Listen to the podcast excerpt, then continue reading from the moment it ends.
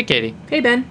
How has the weather been? Uh, it is warm here in Chicago. Uh, they have humidity in the Midwest, Oh. not like California. Yeah, it's actually it's really nice right now in California. yeah, but you guys are June cheating here in 15th. California. Um, but we have a lot of reasons to think that maybe the weather in the very long term will not be uh, particularly is nice right now. On the basis, we say this on the basis of climate models that people run. Uh, I wanted to talk about how these climate models work. They're pretty cool. Oh, that sounds great. All right, uh, you are listening to Linear Digressions. I think these climate models might be fairly familiar to a lot of people at this point because, uh, you know, they get a lot of popular coverage. The idea, though, is that there's these scientists and they study the way that uh, the climate works on Earth, and we're trying to project out into the future what the climate is going to be like, let's say, in the next hundred years or so. And what you usually hear coming out of these studies is that there's sort of a range of expected temperatures, that are associated with various levels, especially if we're assuming that there's um, sort of anthropogenic, like greenhouse gas effects and things like that, um, and and then you know effects that come as a result of those potentially. Um, that under various scenarios, you know, what's the amount of like global warming and climate change we can expect over the next n years? So the question is like, what, what do those models do, and like, Right. where do these numbers come from? So the models aren't saying five years from now it's going to be this hot in June. No, these are things like what's the what's the overall trend, uh, usually on the the scale of like decades or so. Uh, Got it. Okay. and as you can imagine, uh, these are pretty complicated models. And they're complicated. The first part of why they're complicated is because there's several different types of systems that can that you would want to simulate for one of these models, and then all the systems will interact with each other. So there's three big sort of subsystems that you might want to simulate. One is the atmosphere. So what's going on in the atmosphere in terms of things like wind, uh, pressure, what's the composition of the atmosphere, and if you have the sun radiating on the Earth with, uh, you know, a certain um, intensity, then how does the atmosphere sort of absorb or re-emit that radiation when it re-emits Right. it? You know, So, like, one yeah. of those things that you may have heard of is greenhouse gases, right? So, carbon dioxide and methane and, and whatnot. But of course, there's a lot more uh, that's involved with atmospheric simulation. Right. So some of the things that are always going to be happening in the atmosphere are things like clouds, and there's going to be chemistry that's going on in in the atmosphere, and there's going to be sort of inherent uh, heat capacities of the molecules in the atmosphere, and then to that you can add contributions of various kinds of gases, say from anthropogenic sources or from things like deforestation. Uh, volcanoes, as it turns out, can have a really big effect, short-term effect, but but significant on the atmosphere, and they can they can cool the earth uh, measurably. So you have the atmosphere, and then of course all of these, um, you know, sort of complicated things that can be happening are also uh, being mixed around by the fact that the Earth is spinning. So it's not just this static kind of ball of air that can be Yeah. radiating and relaxing and, and what have you, but it's all getting like churned in together. Yeah, and if, if you want to get an idea of what those interactions, how complex those interactions could be, you can look at um, Doppler radar stuff, or if you want a, a more specific and visible example, you can look at the surface of Jupiter at any given time. Uh, it's very swirly. Oh yeah, yeah, for sure. Um, then interacting with the atmosphere, you usually have uh, the land, which is usually land is is a little bit simpler to uh, to simulate, from what I can tell. And I'm no expert here, but the idea is that you know land doesn't, I think, churn around and and move the way that atmosphere does. But this is where you take into account things like uh, the vegetation on the Earth. Um, potentially, if you have something like there's land that has carbon that's been frozen in it in like permafrost, let's say like up in the Arctic Circle, and then Right. the permafrost starts to melt, then there can be like carbon that can enter the atmosphere via the land, things like that. Also, I want to take this opportunity to say one of my favorite words, which is albedo, which is the reflectivity of the Earth, or of the something. albedo is very important, as it turns That's out. true. Um, albedo also related to clouds, and as it turns out, as I was reading up on this, it's super hard for us to simulate clouds.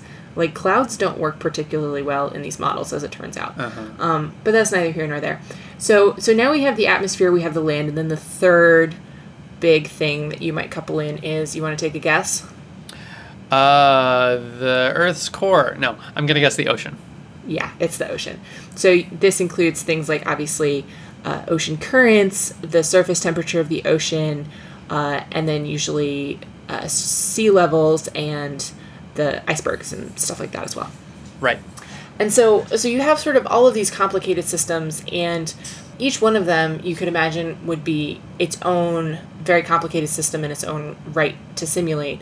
Um, but of course, they're all interacting with each other. Yeah, So- Mm-hmm. I was kind of gonna say that, like, like taking these three systems and um, and separating them like this feels a little bit artificial because really the the lines between these systems are, are not necessarily so clear cut, right? Um, Yeah, so the way that they do these simulations and that helps with sort of the information passing between the different subsystems is they take the entire Earth and they split it up into cells. Um, and sometimes they split it up sort of latitude, longitude, sometimes they split it up using, uh, like, basically the exact way that they split it up is one of the things that makes uh, all the different simulations a little bit different, and there's sort of pluses and minuses to all the different schemes that you can imagine of, of breaking the Earth into cells. Um, but then you assign uh, basically all of the uh, surface area of the Earth. Each uh, there's sort of like blocks of it, and each block then you simulate sort of independently with the of the other ones, and then the interfaces between each block and its neighbors is where you have to worry about information that can sort of get passed from one to the other. So if you have uh, one spot of the Earth that's really warm, then you can imagine that heat then can like propagate to the neighbors over a series of time steps, uh, you know, along the interfaces. So now we've kind of split it into the problem of can we simulate each of these little boxes independently, and then can we share information between them, and then repeat the exercise of them, you know, taking this new information, simulate each of them independently, spread it around, if that makes sense. It's interesting. In, in kind of a fuzzy way, reality does this already. I mean, I guess you could argue about what the granularity would be, but you could say like individual atoms or something like that would be your cells. Actually, that's that's really confusing to w- use the word cells in that case. Um, but ultimately, it's a bunch of small things interacting with each other. Of course, we can't do a simulation of a bunch of atoms with a bunch of different atoms for so many, so many different reasons. Uh, but in a way, this is kind of representing reality in a much more zoomed back and probably much more inaccurate way as well. So definitely inaccurate. Let me let me pose a question for you. So Sure. we've we've now said we're going to split the entire surface of the earth into these little boxes and you can imagine that just depending on the size of the box that you make you can very rapidly increase the computational intensity of what you're trying to do. For each one of these boxes also you have uh, a number of different measurements or parameters that you would need to worry about. So it's things like the temperature and the air pressure and the composition of the atmosphere like chemical composition you know, whatever. We could we could go on for a while thinking about all the things that might be relevant and how they interact with each other. So depending on the granularity of the grid you can get very computationally expensive. So the the most fine-grained simulations that we're able to do at this point for like the entire earth for any kind of like reasonable time frame uh, what do you think the size of those cells is like the finest grain that we can get Huh. I don't know. I my intuition says like uh maybe 10 by 10 kilometers or something. uh, the number i heard was 100 kilometers Oh, no. Yeah, I was an so order it's- of magnitude off. And an order of magnitude in this case is two orders of magnitude ish. well it's really it's three in- because we're also going up Oh, no. yeah You're right. Um, We're talking about the atmosphere. yeah but you okay, can so I was way off. Yeah, and but you can see how um, you know coarse grained doesn't even like really quite begin to get there because obviously Right. there's you can imagine lots of phenomena that could be happening on a much smaller scale than that, um, and that we have to kind of aggregate right now for for lack of a better technology as as it stands at the moment. Right. I mean, if you look at like Los Angeles or Beijing or something like that, those could have a, a pretty large impact as opposed to, you know, some uninhabited cube in Siberia. Yeah, the other thing that can be complicated about the way that you split up, you know, split up the problem for yourself is it's not just divided in space, but they also have uh, they're splitting it in time. So we have the idea of we're going to run a little simulation, explain, exchange information between all the cells, run another little time step, exchange information. And so the granularity on which you do that time stepping uh, can also have a big impact on, well, I don't know how big of an impact it has on like the final numbers that you get out, but, um, you know, obviously you can make choices that make it more or less computationally intense, but then maybe with uh, bigger error bars or something like that. yeah, yeah, that makes sense. And so, what they do with these climate models is you can see now how there might be um, many different ways that you could model some of the details of the atmosphere or the details of the land. And of course, there are different assumptions that we can introduce about things like the rates at which certain types of um, gases are being introduced into the atmosphere or whatever. Um, and so, there's also a number of different ways that you can actually do the gridding and the time stepping the exact geometry that you use and how fine grained it is and things like that. And so then you can see how you get a range of answers out at the end of this. You might have a number of different climate models and you're running all of them uh, instead of having just one and you say, like, this is the climate model, because we usually don't have enough confidence in any one piece of that. Uh, that we we would never consider that something else could be a little bit better. Uh, so you kind of ensemble them, so to speak. You run it many times. Each time you might get slightly different answers, uh, and then you run several different versions of the model, um, and then you start to average over the entire set of all the models that you've built, and that gives you some of those ranges. Got it. Okay, Katie, I do have a question though. Yeah. Which is like we've got all these models and everything.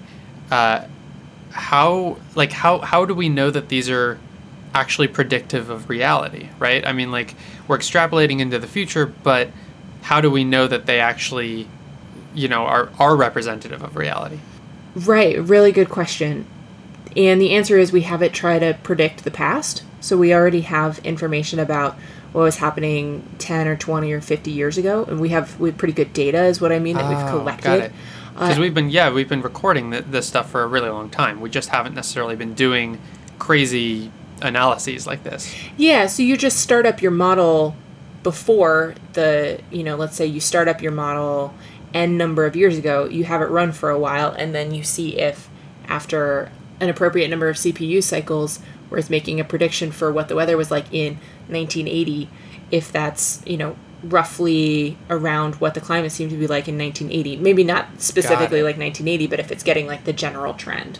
Okay, so like as an example, started in 1900, give it all of the input parameters and, you know, set up your model and then have it run and then see how it's doing in 1950 and compare it to the actual 1950s weather or 1960 or 1970 or 1980 or present day.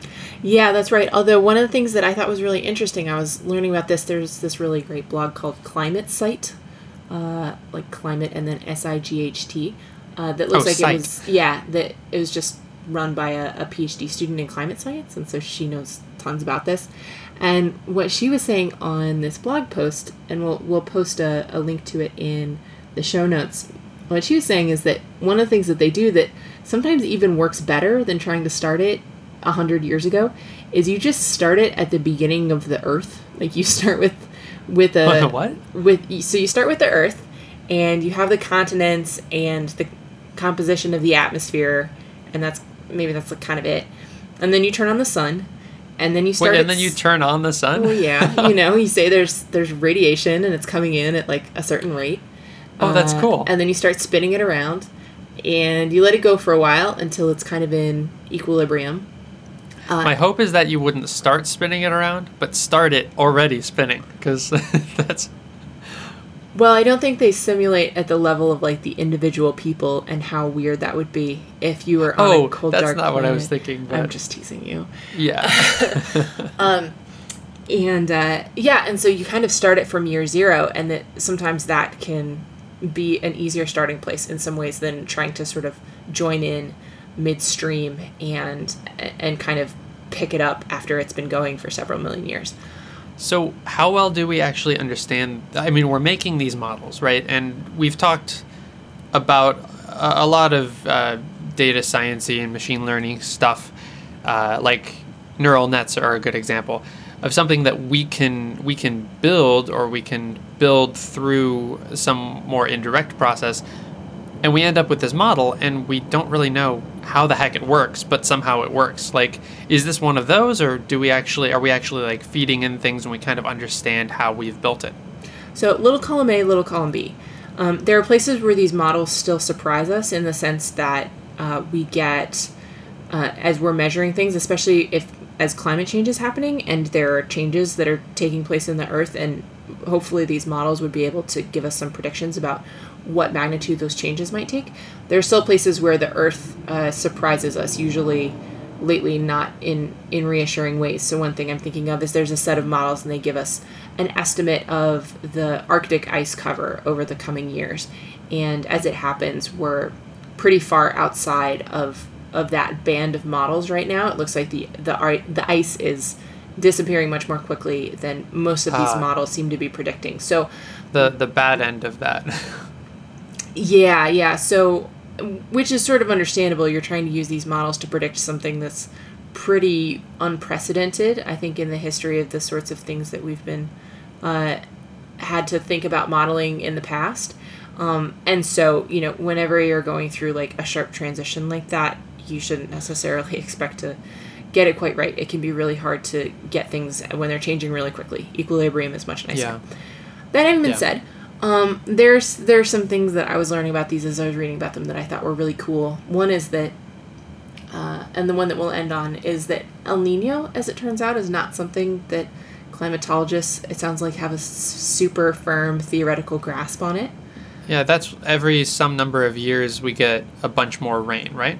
Well, yes. I mean, I would say it's a little a little bit deeper than that. It's that there's. This, I'm just thinking from California's yeah, perspective.